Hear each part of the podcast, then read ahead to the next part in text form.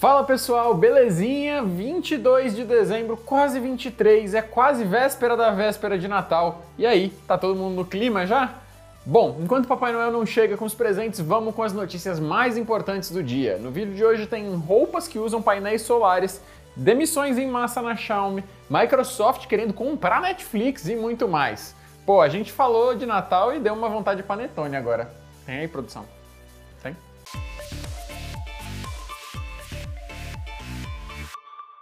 Bora começar com mais uma crise no Twitter? A rede Mastodon, que tem dado o que falar ultimamente por ser uma alternativa ao Twitter, cresceu pra caramba nos últimos dias e está começando a dar dor de cabeça pro passarinho azul.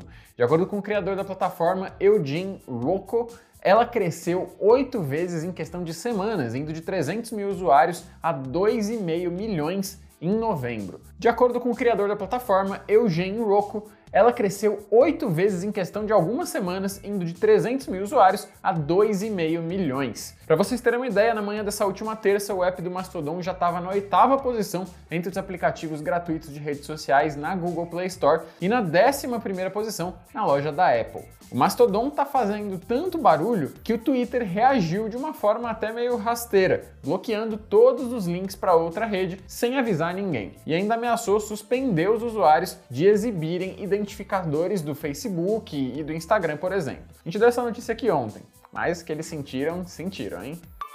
Não é difícil ver roupas conceituais bem esquisitas em desfiles de moda, mas painéis solares em uma peça de roupa, eu acho que a gente nunca viu antes, né?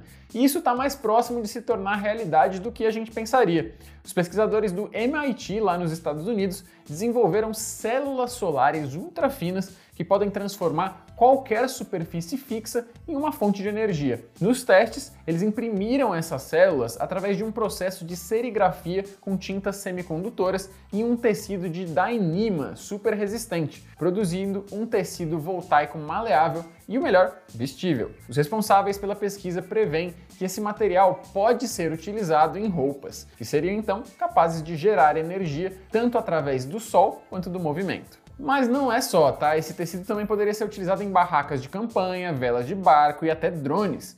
Ele também pode converter energia de uma forma bem mais eficiente, gerando até 18 vezes mais eletricidade do que as células voltaicas atuais. É energia livre de carbono, ainda por cima, usada com estilo, hein? Infelizmente, 2022 não vai terminar muito bem para vários funcionários da Xiaomi.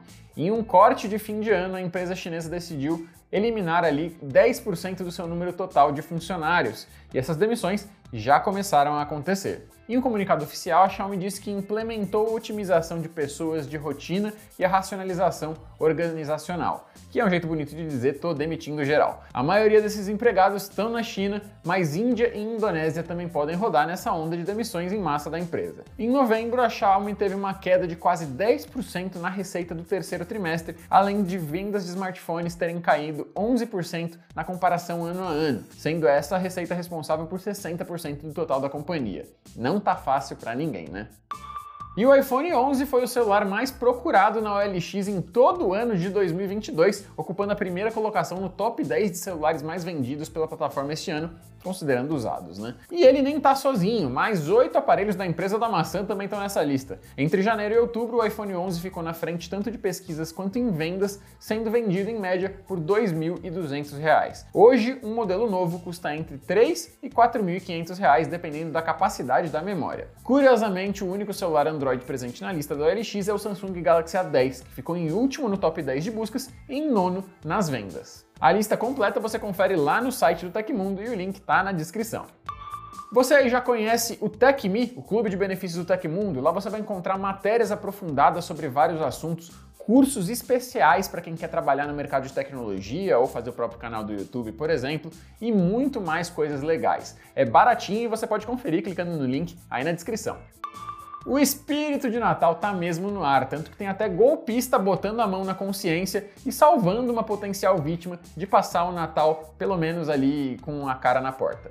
Olha que coisa bonita, gente. O agricultor Sérgio Donofre, de Campinas, tentou alugar uma casa de praia no Guarujá para passar o feriado com a família, já tendo depositado R$ 1.800 adiantado. só que era tudo um golpe. Mas o bandido, por algum motivo que só o clima de Natal justifica, avisou para ele pelo WhatsApp que era um golpe antes que ele pelo menos viajasse e passasse pela dor de cabeça de chegar lá só para ver que não tinha nada garantido. Sérgio ia levar mais 15 pessoas da família nessa viagem e até checou várias vezes o anúncio na internet, olhando no Google Maps para ver se a casa existia mesmo, mas ainda assim acabou caindo. Depois de ter sido alertado pelo próprio bandido, ele tornou o caso público para alertar mais vítimas, já que os golpistas continuam com o anúncio no ar. Sendo assim, fica a dica, né? Antes de alugar um imóvel para o feriado, insista em fazer uma videochamada com o anunciante mostrando o local, pelo menos, porque nem sempre a magia do Natal vai estar tá lá para te salvar de mais encrenca.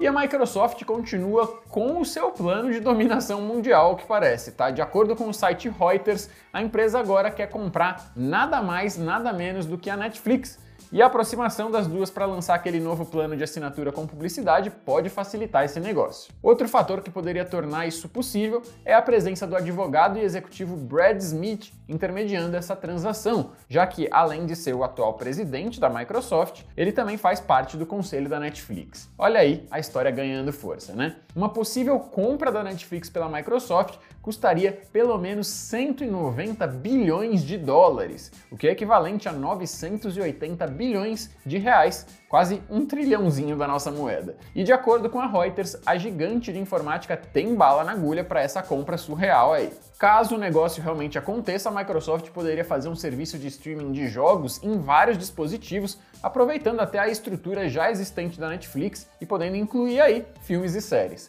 Vale lembrar que pode ser que nada disso aconteça também, já que nem Netflix nem Microsoft comentaram nada sobre esse assunto por enquanto.